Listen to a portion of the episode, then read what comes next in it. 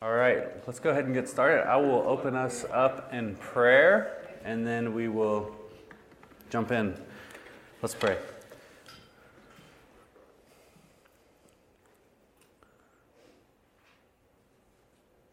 Father, you are you are good and you are you're good to your people. You have provided so much for us.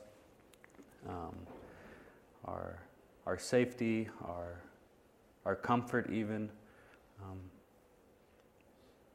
but most importantly, this morning, we, we ask you to bring to mind um, what we have, what you've given us in your Son through his life, ministry, and his death, um, so that we can make, so that we can have forgiveness before you. And we ask as we as we open up your, your word and consider the book of Acts and the, the, the theology of Acts, that you would give us greater understanding on your, on your word, on Luke's narrative that he's given us. Pray that we would um, come to know the, your plan, your plan being orchestrated in real history that's recorded for us in Acts how we see the spread of the gospel through your word and the witness of the apostles to you that led to the, to the spread of the kingdom, of the spread of the church that, that we are all experiencing today. We're, thank you, we're thankful for this story. We pray this in, in Jesus' name. Amen. So today we're, we're continuing our study through the book of Acts, and we're using the book um, The Mission of the Triune God by Patrick Schreiner. And today we're going to be looking at chapter one of the book,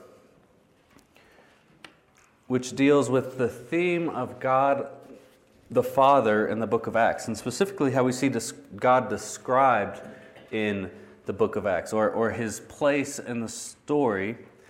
And spoiler alert, he plays a very large role in the book of Acts. And if you remember to last week, in our introductory lesson, we saw how Schreiner argued that the, the main theological point or the center of the book of Acts must be deduced by analyzing Acts as it was given to us, as a, as a historical narrative written by Luke, who wrote a, a logically coherent account of the New Testament church and the spread of the gospel through the, the witness of the apostles. And in that narrative account, in the way that it was written and given to us, we saw that what, what Schreiner called a Lucan logic to the text or in the text, the logic of Luke, the author, where, where several very important key theological themes come to the, to the surface in the story of Acts, in the narrative. And all of these themes are part of a, of a coherent system of beliefs that, that are interdependent on each other. So Schreiner gives his argument of what he believes to be the theological center of Acts after he, he's analyzing Acts in this biblical theological way, taking the text as it was given. And that was pretty much the lesson last week, the, the handout I gave you last week. It's also, if you have the book now, you, you can see that chart in the introduction. And I'm just going to read again this, this system, the, the logic of Acts that Schreiner articulates. More importantly, I think what, what Luke articulates in the book of Acts. So remember, it reads First, God the Father orchestrates through Christ, who lives and rules, and through the empowering Spirit, causing the Word to multiply, bringing salvation to all people groups, forming the church which witnesses to the ends of the earth. And those are going to be, all of those seven different prepositions are going to be the chapters that we're going to go through over the next couple of months. So, the first chapter, today is going to be that first preposition, um, which is that God the Father orchestrates in the book of Acts. God the Father orchestrates. which is aptly the title of the first chapter. And we can begin thinking about this chapter by thinking through the claim that, that really every theological development, every theological truth, or every concept or meaning we find in a historical narrative in the Bible or any biblical text, they all have this as a fundamental truth underlying it. That is, that God the Father plans and orchestrates all actions, all things. And this is important, it's fundamental because this is what we confess about God that He is the, the sovereign over the, the entirety of creation, over the universe, meaning He has full control over all things, and He, he orchestrates His decreed will, His, his providence in His creation to an ultimate end, fulfilling a plan that He has. Meaning, there, there's nothing that happens outside of God's control and outside of His purposes and His plan for His creation. So, really, God the Father orchestrating, orchestrating events for His plan to be fulfilled, and then these events actually occurring in time and space and history. Those truths, they're actually the foundation for everything. Put more simply, God has a plan and it will be accomplished in history. So when we come to His Word, that is a historical narrative, we, we're going to see that play out in the text. We're going to see the fulfillment of the plan of God play out in the text. And that's exactly what we find in the book of Acts. So, though most theological works on Acts don't begin here, with, with God the Father and his orchestrating events, it's clear that's where the book of Acts starts if we're following the, the logic of Luke. And it's evident that throughout the narrative, the entire narrative, that, that all actions finds its source and stems from the Father, to quote Schreiner. All actions finds their source and stems from the Father and Acts. So any theology including a theology of, theology of Acts, can't speak this morning, a theology of Acts must start with God the Father because every other theological truth or implication flows out of the Father's plan. And if you have the book, Schreiner makes this point very effectively on page 30 by chronicling all the times God the Father is, is mentioned in the book of Acts I actually don't know if it's an exhaustive list, but it's a really long list. And, and all the times that Luke attests to God in, in the narrative. I'm not going to give all the reference verses. You can look it up in the book and look up those verses. Um, but I would encourage you to, to look them up and just marvel at, at God's plan revealed for us in Acts. But I'm going to list down everything Schreiner says we can say is attributed to God in Acts. So in Acts, we see the Father acts, he speaks, he attests to Jesus, he raised Jesus from the dead, he anointed Jesus, he appointed Jesus to be judge. He's chronicled as having sworn an oath to David. He's seated in the heavens. He made Jesus Lord, Messiah, leader, and Savior. He calls people. We see that he, he deserves worship. He fulfilled what he said in the scriptures. He deserves obedience. He listens. He reveals. He orchestrates. He delivers. He punishes. He has power. He, he gave the Holy Spirit. He's described as glorious, great, gracious, present, and alive. He appoints witnesses. He performs wonders. He calls. He created all things. He, com- he commands, he demands repentance, he deserves thanks. He has a plan, he established the church, and he provides salvation. And I even skipped a few of those references in the book. So the, the point is, and I think the point's very clear, that God the Father is a major actor in Acts. He's a major player in the narrative. And this leads some, like, like Dr. John Squires, to conclude the plan of God, quote, functions as the foundational theological motif or theological theme in Acts. And I think that's exactly right as we, as we study Acts in the narrative. And it makes most sense of our theological commitments we're expecting to find in Luke's well ordered narrative. And so we can summarize this point by quoting Schreiner. He, he, he writes Luke's principal theological, philosophical, logical compass is in the heavens. By that, mean, by that he means where, where God is, where God dwells. So, so Luke's principal theological, philosophical, logical compass is in the heavens. All earthly actions then have prior orchestration and a plan. So, prior orchestration to all human actions that we see in Acts. And Schreiner seeks to prove this or show this, how God's orchestrating is central in Acts by, by focusing on three areas. First, he looks at the plan of God in Acts. The plan of God in Acts. Then he looks at a prominent agent to accomplish this plan in Acts, the, the Word, God's Word, which leads to the final section, which is what the Word of God brings forth in this plan, which is the kingdom of God. The kingdom of God in this age.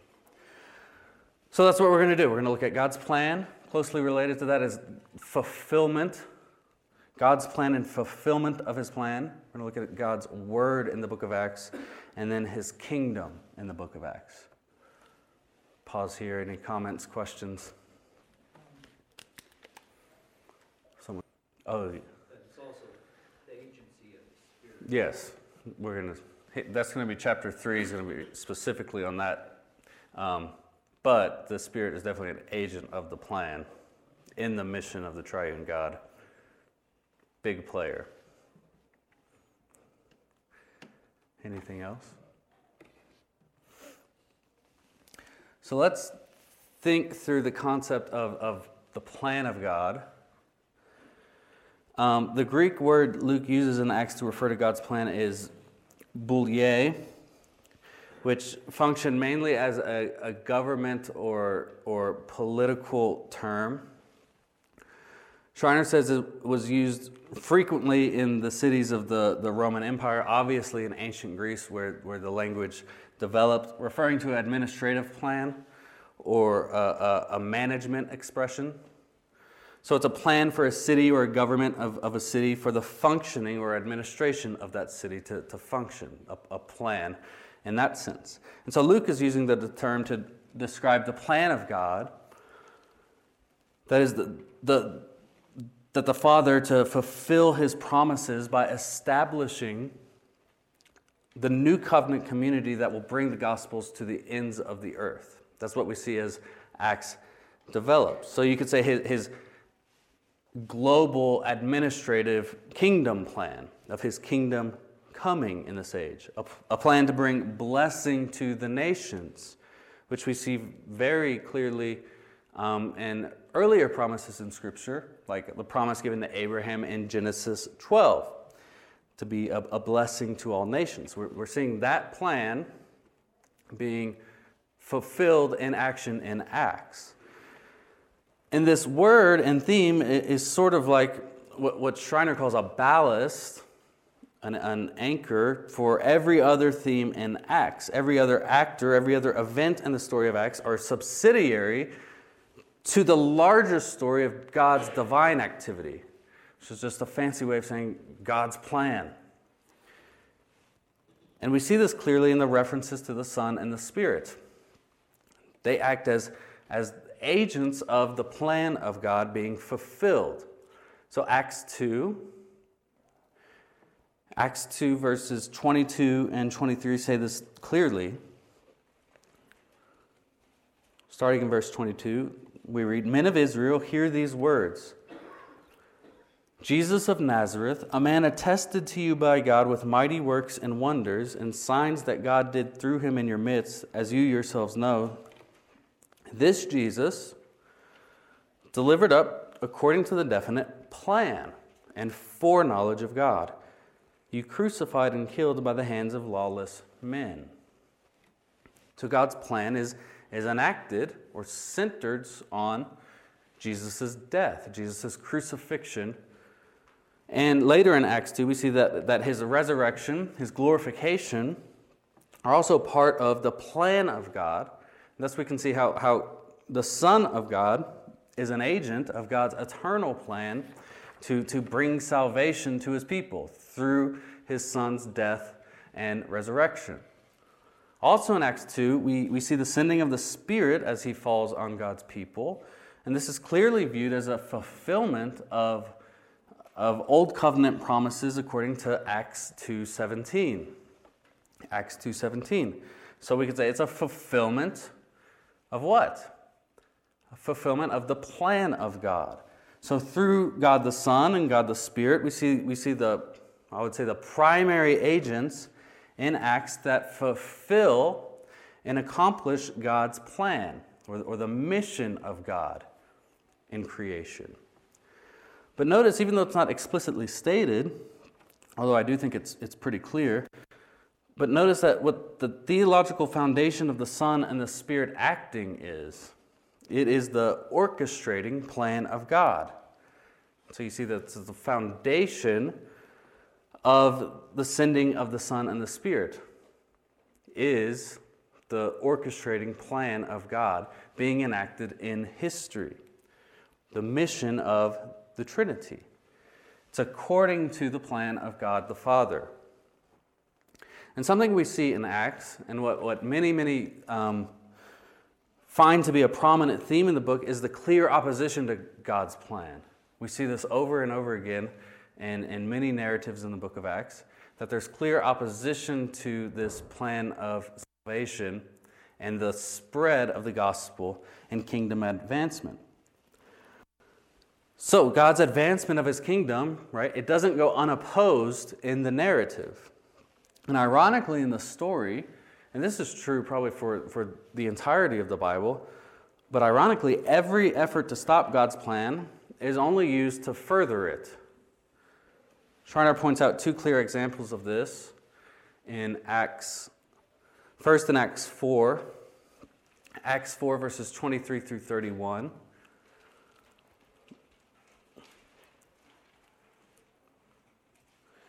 We see that the, the apostles were just castigated by the religious leaders for performing a resurrection miracle. And they gather to pray for boldness in the face of this challenge. And in verses 27 and 28, the apostles say that those gathered in the city against Jesus were brought there by God, and they do whatever your hand, that's God, whatever your hand and your plan has predestined to take place. They do whatever your plan, whatever God's plan has predestined to take place. So notice the, the apostles put the direct and hostile opposition to their ministry to, the, to their gospel ministry, the advancement of the kingdom, they put the opposition of that under the banner of the plan of God. It again shows up that persecution of God's people is not outside of God's plan in any way. It's in fact what the actually the, the very plan of God to advance his purposes, which is an amazing truth and comfort to God's people in, in all ages. The other event that, that shows this clearly um, I had not ever noticed this story. This is fascinating. It's in Acts 5 with a speech from Gamaliel. I don't know if that's how you pronounce that, but that's how we're going with it. Gamaliel, he's a Pharisee. And the apostles were once again arrested for preaching and healing in the name of Jesus. And Schreiner points out in Acts 5 38 through 39, Gamaliel's advising the other Pharisees, the other religious leaders. And he says this He says, In the present case, I tell you, keep away from these men, keep away from the apostles, and let, let them alone. For if this plan or this undertaking is of man, it will fail. But if it is of God, you will not be able to overthrow them. You might even be found to be opposing God. You might even be found opposing God. So Gamaliel recognizes that if this plan, same word, boule, is of human origins, so the, the preaching and healing ministry of the apostles, if it is of human origin, then it will fail. But if it is from God, if it's God's plan, then you can't stop it. There is no stopping it. And you actually will, will be found opposing God. So he concludes that they shouldn't mess with the apostles. They shouldn't imprison them, and they, they listen at that time. And really, it's an amazing text with a, an amazing insight. And according to Schreiner, it sort of sets out a paradigm that we see in the rest of Acts, um, or, or what he calls two paths in Luke's theology, which is just loving God's plan, being obedient to God's plan, or warring against God's plan being a, an agent of disruption to God's plan.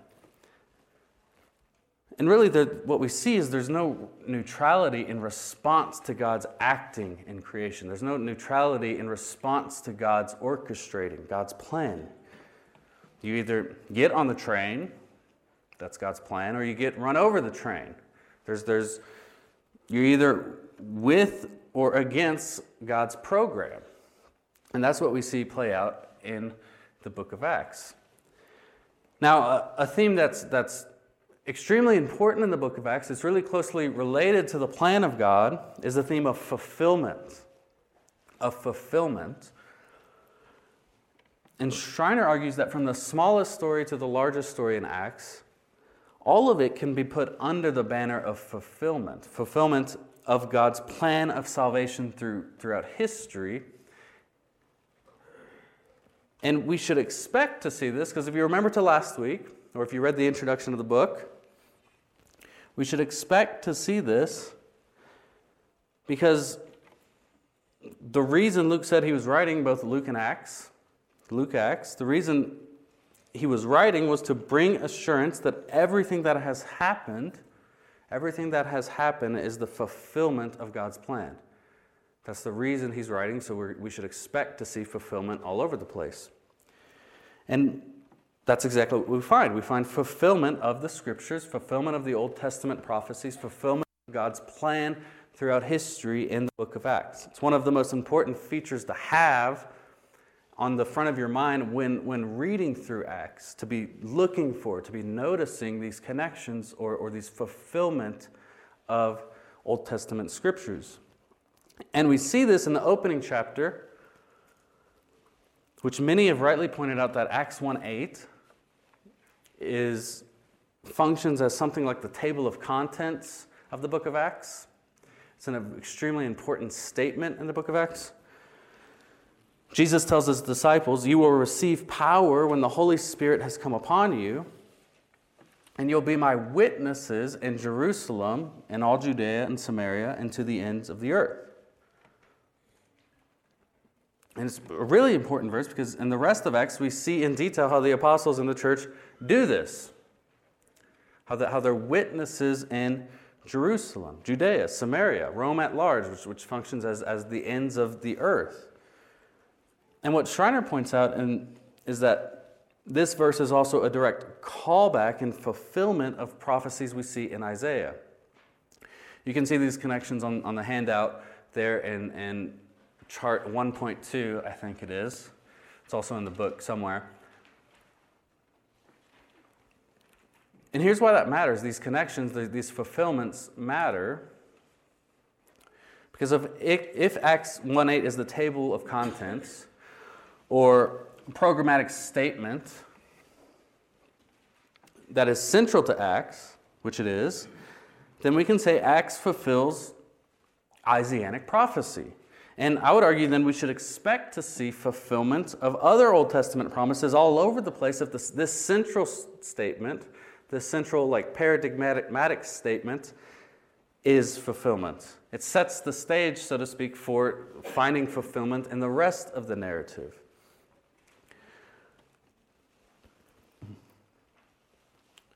And this is exactly what we find. I'm just going to run these down because it's, it's really amazing to see. I'm not going to go through the full list that Schreiner gives in the book, but you can find that on pages 35 and 36. Um, but, but here's just uh, some fulfillments that we see, I would say some major fulfillments that we see in Acts. Jesus ascends to the heavens in Acts chapter 1, 9 through 11. It's a fulfillment of Psalm 2, Psalm 110, and Daniel 7, 13 through 14. The pouring out of the Holy Spirit, right, that happens in Acts 2, fulfills Joel 2, verses 28 through 32. Peter's sermon in, in Acts 3 11 through 26. It's about the, the raised servant. It fulfills the servant, servant themes in Isaiah 53. Acts, a bigger section, Acts 8 through 12, is also a fulfillment of Scripture. In this narrative, Philip, led by God, united Samaria to Jerusalem, fulfilling what we see in, in Ezekiel 37. Antioch becomes the, the first multi ethnic gathering of the new covenant in Acts 11 19 through 30, fulfilling or realizing Isaiah chapter 55 3 through 5. The next big section of Acts, which is Acts 13 through 20, also fulfills scriptures as Paul's introduced into the story. Paul goes to the coastland and islands, which fulfills Isaiah 11 and Isaiah 24 15. Okay, you really need to get the book because all this is in there, and then you don't have to write it down. But this is good. Paul proclaims to Jesus as a, a light to the Gentiles, or proclaims that Jesus is a light to the Gentiles, fulfilling Isaiah 49 6. Even the ending of Acts and Israel's rejection of Paul's message, Luke finds to be in fulfillment of Isaiah 6, verses 9 through 10. All right, I didn't even get to probably half of the references and, and uh, allusions to Old Testament texts in that, that's included in Schreiner's work. But, but his point is, Schreiner's point is that there's not really a single narrative in the book of Acts that falls outside of fulfillment and fulfillment of God's plan. So we can say then about Acts that Luke's driving purpose is to show that to show the early church, to show his, his original audience that everything is going according to plan. Everything's being fulfilled as it is supposed to be, as, as God has promised. Schreiner writes Overall, the point of Acts is clear. The Father orchestrates all that occurs in Acts according to his will, and this is his plan. And this then leads to one of the, the biggest agents of enacting this plan that we see in the Acts, which is the Word of God. The Word of God, which accomplishes much of this fulfillment. But any questions, comments? So, if, if the plan of God and the orchestrating of that plan by God comes, comes logically first in Acts, then we need to look for agents to accomplish his plan. Who's going to accomplish this plan? And we mentioned a couple, right? The, the Son and the Spirit are, are very big. We're going to cover the next two weeks in our study more fully. But one agent to accomplish God's plan in Acts that's less talked about is the Word of God. The Word of God. And Schreiner is also going to spend a whole chapter on this topic. But we can introduce it today because it's important to consider when thinking about God and the orchestration of his plan. The first thing we can say about the Word of God in Acts is that the Word is not just mere information. It's not, the, it's not just the content of the plan of God. I think that's one way you might want to think about it. So the Word doesn't just inform us on what the plan of God is, rather, the Word in Acts is, is active. It's a living and active Word. And we should expect that because that is what we see that's the case throughout the scriptures. Think of Genesis 1. God creates the world and the entire creation by what? His, his word. It's the agent to enact God's plan.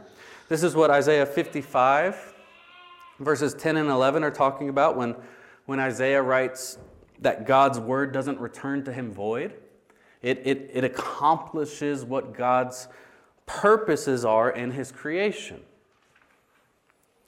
So we see both in the Gospels and then continue in Acts, the Word of God grow and spread. That's what we see described of it. It's something that grows and spread, which is interesting to think about words or a word. And Schreiner gives a helpful illustration of the Word of God being like the soil of the earth and the kingdom of God, or the soil of the earth that the kingdom of God will grow in. So we can almost think of Acts as, as like a, a preparatory agent for the spread of the gospel in Acts.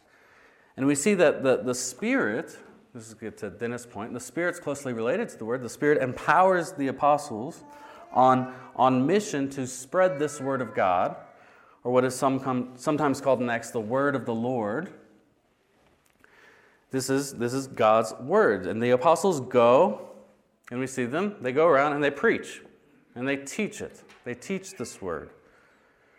And I think shorthand for what Luke is referring to, or the contents of the Word of God, is, is simply the, the gospel message, the message of salvation that the apostles are going and proclaiming and preaching and teaching. That's the word in Acts. That's the word that is spreading and growing through the ministry of the early church.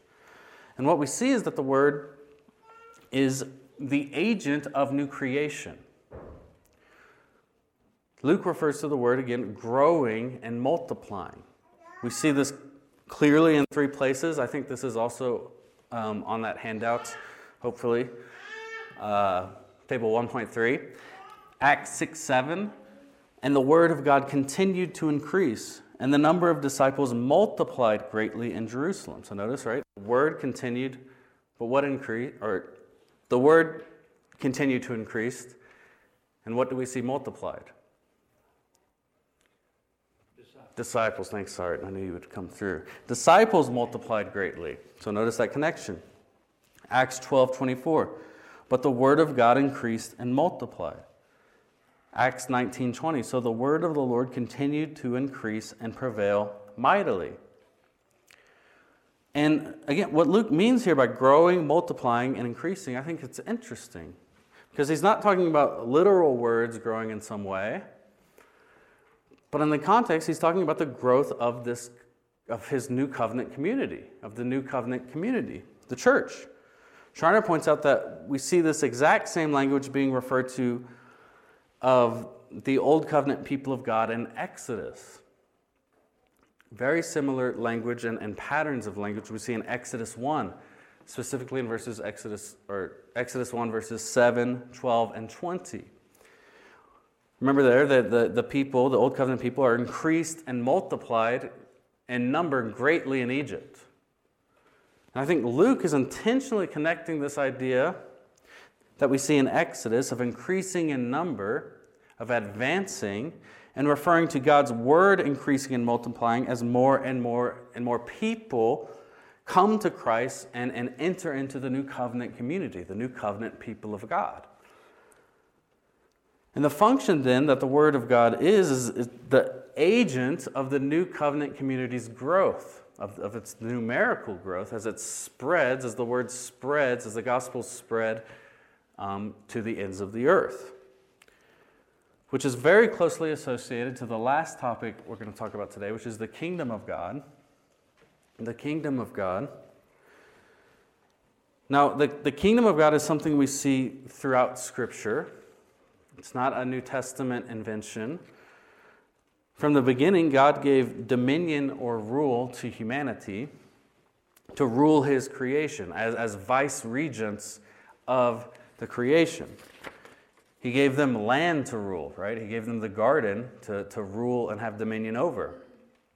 All of that is kingdom language. Though, as we know, humanity failed in this rule, they didn't rule as they ought to. They, they sinned through the sin of Adam, and he was expelled from the land. And then the kingship and, and kingdom that we see then in the Old Testament scriptures, it's always warped. It's not as it ought to be in the Old Testament. And so we see there's always a looking forward. If you read the Old Testament, right, there's always a looking forward to a future kingdom. There's a looking forward to a future king who's going to consummate the true kingdom of God and all of its glory. It's what many of the, the prophets are about. Fast forward to the New Testament, enter into the story of the King of Kings, Jesus. And this king actually, right, we see him, he gave up his life and death to be substitute, a substitute for his people, to pay the penalty for their sins. But through his resurrection from the dead, we, we know he is still king. He is ruler. He rules over the entire creation. And he rules over his people. And so, through his death and through his resurrection, he's actually creating a new people. All right? His death and resurrection, we can also just call the, the gospel message. This is the word they're proclaiming in Acts. This is what the apostles are proclaiming. It's creating a new people. In Acts, we see the story of this kingdom of God that Jesus spoke and taught so much about in his earthly ministry. And we see this kingdom advance in the world in certain ways. Now, it's often been, been noted that there's actually not much kingdom of God language in Acts, which is entirely true. It's not mentioned a lot. But Schreiner points out very helpfully that when the kingdom of God shows up in Acts, when Luke uses the language, it's very intentionally, it's placed purposely in very important times in the narrative. And that's really important for us to note as we read Acts. And it should clue us off if Luke is using the word kingdom and the concept of the kingdom of God at important times in the narrative, that means it's an important theme, even if it's not showing up a lot in, in number, he's not using the word a ton in the narrative. Does that make sense? It's showing up at important times in the narrative, which clues us that this is an important concept in the book. So there, are there are two kingdom references at the very beginning of the book. So, chapter 1, verses 3 and 6. And then two at the very end of the book. I also think there's a chart here of this too. Last one. Yes, good. Um, two at the very end of the book, so chapter 28, verses 23 and 31. And these then function as the bookends to the narrative, which again signify the importance to the story. You place something at the beginning and the end, it elevates the importance of that theme. There's also four references in the body of the book of Acts, which are all placed at key transition points in the narrative. So you can, yeah, you can find these on the, the chart 1.4. And we're going to go into these in a little more detail. But the kingdom comes up very quickly in Acts, Acts 1 3. When Jesus, before his ascension, is with his disciples for 40 days, he says he was speaking with them about the kingdom of God.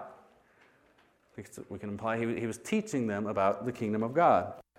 A few verses later, the disciples come to him and they ask him, Lord, will you at this time restore the kingdom of Israel? Really important question. Schreiner argues that these two references at the beginning of the book create expectations shaping how we read the rest of the narrative. As we'll see in a moment, Jesus answers to the disciples' questions, describes the spread of the kingdom everywhere. That's what the answer is going to describe. And then the contents of Acts is actually going to just chronicle that, that spread of the kingdom everywhere. The Father's plan for his kingdom. The two references at the end of the book are also very important. So in Acts 28, 23, and 31, Paul is imprisoned in Rome, but Luke is making the point that the word of God still goes forth, even while Paul is in prison. And Paul was all the day long, this is what we see written, Paul was all the day long expounding the word of God and testifying to the kingdom of God. The very last verse of the book closes with the same kingdom framework by citing that, that Paul continued proclaiming the kingdom of God. Paul continued proclaiming the kingdom of God.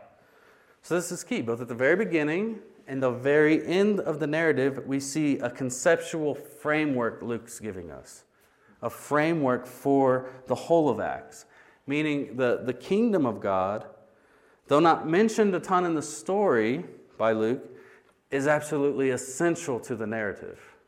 And that's really important for us to get as, as we read Acts.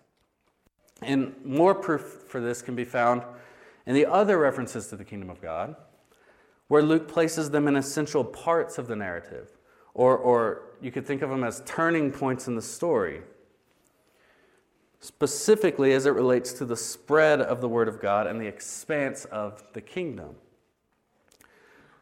Again, you can see all that on, on the chart. All, the, all these four kingdom references map onto the geographical expansion or progression of the gospel message, which makes sense because it's the kingdom advancing in this age.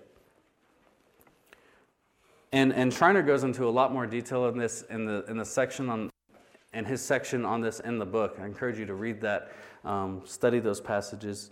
I think it's pretty convincing. But the point really is that each of Luke's narrative, it, or each block of Luke's narrative, if you could think of them as chapters, each main section of the book of Acts, of Luke's narrative, includes at least one reference to the kingdom, which again just shows its importance in the narrative at the key turning points in the story. Now, this gets to the more pressing questions. You might be like, okay, that's great, but what is it? What is the kingdom of God? And if the apostles are proclaiming the kingdom of God, then, then where exactly is it? What is it? Um, and I think that's at the heart of the disciples' question in Acts 1 and Acts 1 7 about the restoration of the kingdom of Israel. And Jesus' response is so fundamental for our understanding of the kingdom of God in this age. Jesus says, It is not for you to know times or seasons that the Father has fixed by his own authority Notice again, he's appealing to the plan of God. We talked about that. But you will receive power when the Holy Spirit has come upon you, and you will be my witnesses in Jerusalem and all Judea and Samaria and to the ends of the earth. Schreiner points out Jesus essentially answers them with a no. I'm not establishing the kingdom right now in verse 7. Right? It's not for you to know disciples. And then he answers with, with a yes in verse 8 that the Spirit will come and you will be my witnesses. To put in more theological terms, we could say that Jesus is saying the kingdom is already here, but it's not fully established. It's where we get the language of there's an already not yet, if you've heard that, an already not yet aspect to the kingdom of God in this age. And it's going to be characteristic of this age until Christ's final return. Verse 7 makes clear that the consummation plan of the kingdom is set by the Father, and it's not for us to know. Big implication here, I think, is that there's nothing we can do then to, to make it happen. God is consummating his kingdom in his own timing, in his own way, according to his own plan. However, in verse 8, the disciples will be witnesses to the king. They'll be witnesses to the King of the kingdom through the power of the Spirit that will be sent to indwell them, to indwell us. And they'll be witnesses to the ends of the world. So they're witnesses to the King of the kingdom of God, to the end of the world. And so, in a sense, we can say Jesus is reframing the disciples' question. Or reframing how they should view the kingdom on this earth. The kingdom is the Spirit of God empowering witnessing to Jesus. And as we see the story go along in Acts, that, that happens as we've seen through the, the spread of the Word of God and the gospel message. And what do we see happen? It brings salvation. It brings salvation from people from all nations, from to the ends of the earth. So the point is that's how the kingdom will advance. That is how the kingdom will advance. That's how Jesus is reframing their idea of what the kingdom actually is. There's no institutional or state power necessary for the spread. And we only need the, the power of the Spirit, the indwelling of the Spirit, and the faithful spread of the word, and God's kingdom will advance. God's kingdom will advance. And this is exactly what we see in the book of Acts as we read the story. And Schreiner points out that one of Luke's major emphasis when he is writing about the kingdom of God or writing about the early church is highlighting what, what he calls the upside down nature of the kingdom, or what could be called the, the surprising converts to the kingdom.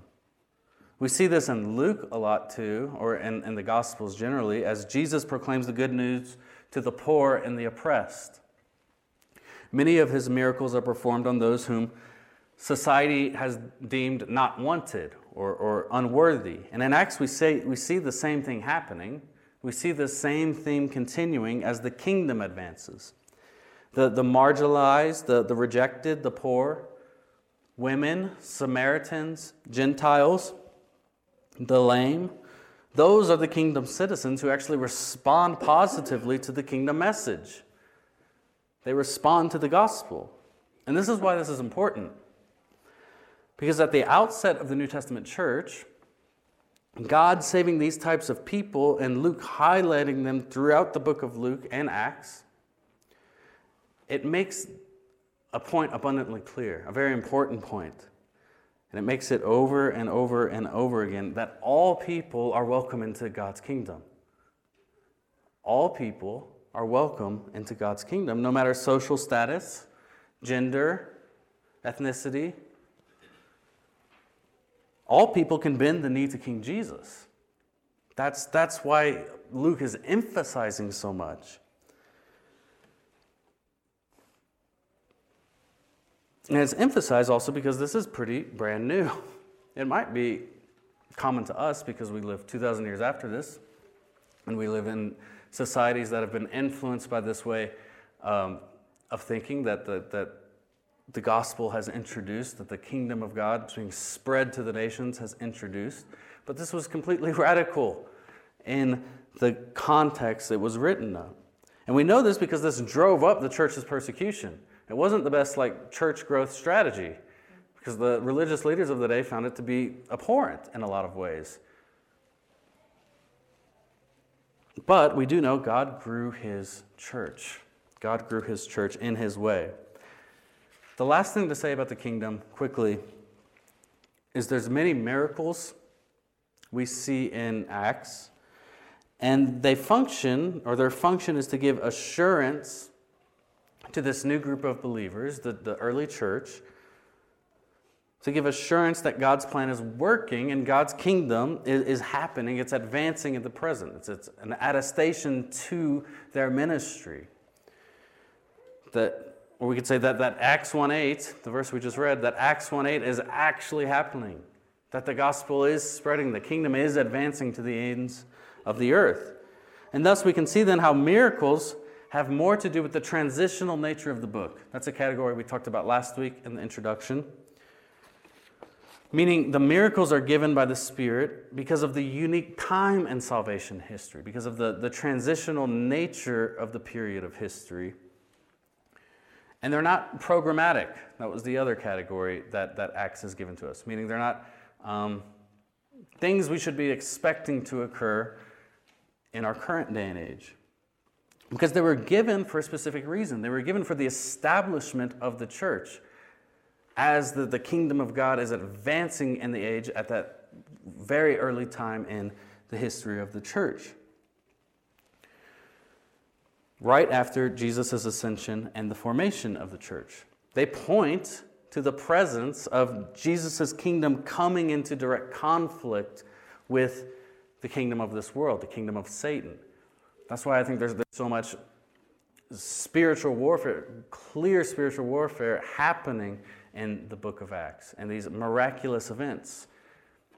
A lot of people would disagree with that statement, but I think it's pretty I think it's a good argument of why if you've ever read Acts and you're like, why is that? And why am I not raising dead people from the ground?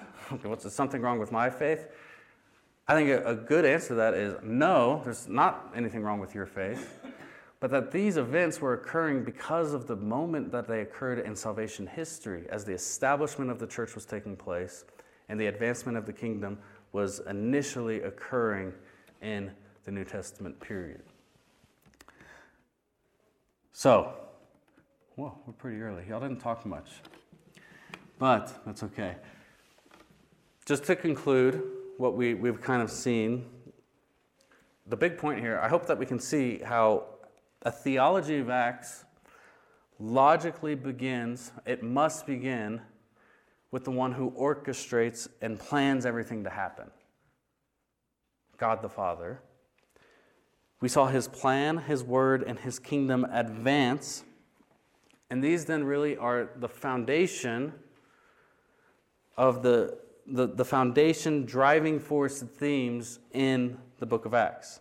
And therefore, all other themes that we're going to cover in this book that we see in the book of Acts are, are linked to this. They're, they're subsidiary themes. They, they grow out of or from this major theme of God the Father's plan. Schreiner writes The Father decisively interrupted history through the sending of the Son and the Spirit. And not seeing the Father's role in all of Luke's recounting overlooks a major refrain, if not the major refrain of the story. And I think that's exactly right, and that's why I think it's important that we can nail this down the importance of God the Father's plan orchestrating in the story, because it truly is the foundation for our theology of Acts. So, any final questions, comments? Rob or Art, you fight about it. Bob, go ahead. Okay, Rob. Uh, he is uniquely accurate at this time. Yes, I think he's going to get more to that in chapter three of the book, if I remember correctly. And he was this chapter is more talking about the word, which is in, in close connection with the spirit. But, but you're talking about why, why do we not see these things established at that time? Amen. That's what. That's exactly Probably right. covered that in some other chapters too. Well, we did cover it in the uh, cessationism study. I don't remember how long ago that was, but yes, I agree with that completely. No land. Uh, Texas. Just kidding. It's a joke. I wanted to say about kingdom, because we don't, we're not, Yeah, that's helpful connecting it to, to Jesus' direct words of what it will happen. And then we get to see that play out in Acts pretty clearly, which I think would be an encouragement to them and us. John? is he gonna get to? I don't remember him doing that. I could be wrong. I can't remember everything, but I don't remember that. Um, but that would be very interesting. I haven't thought about that either. Um, yeah. All right. Thank you all so much for listening, participating. Um, you are dismissed.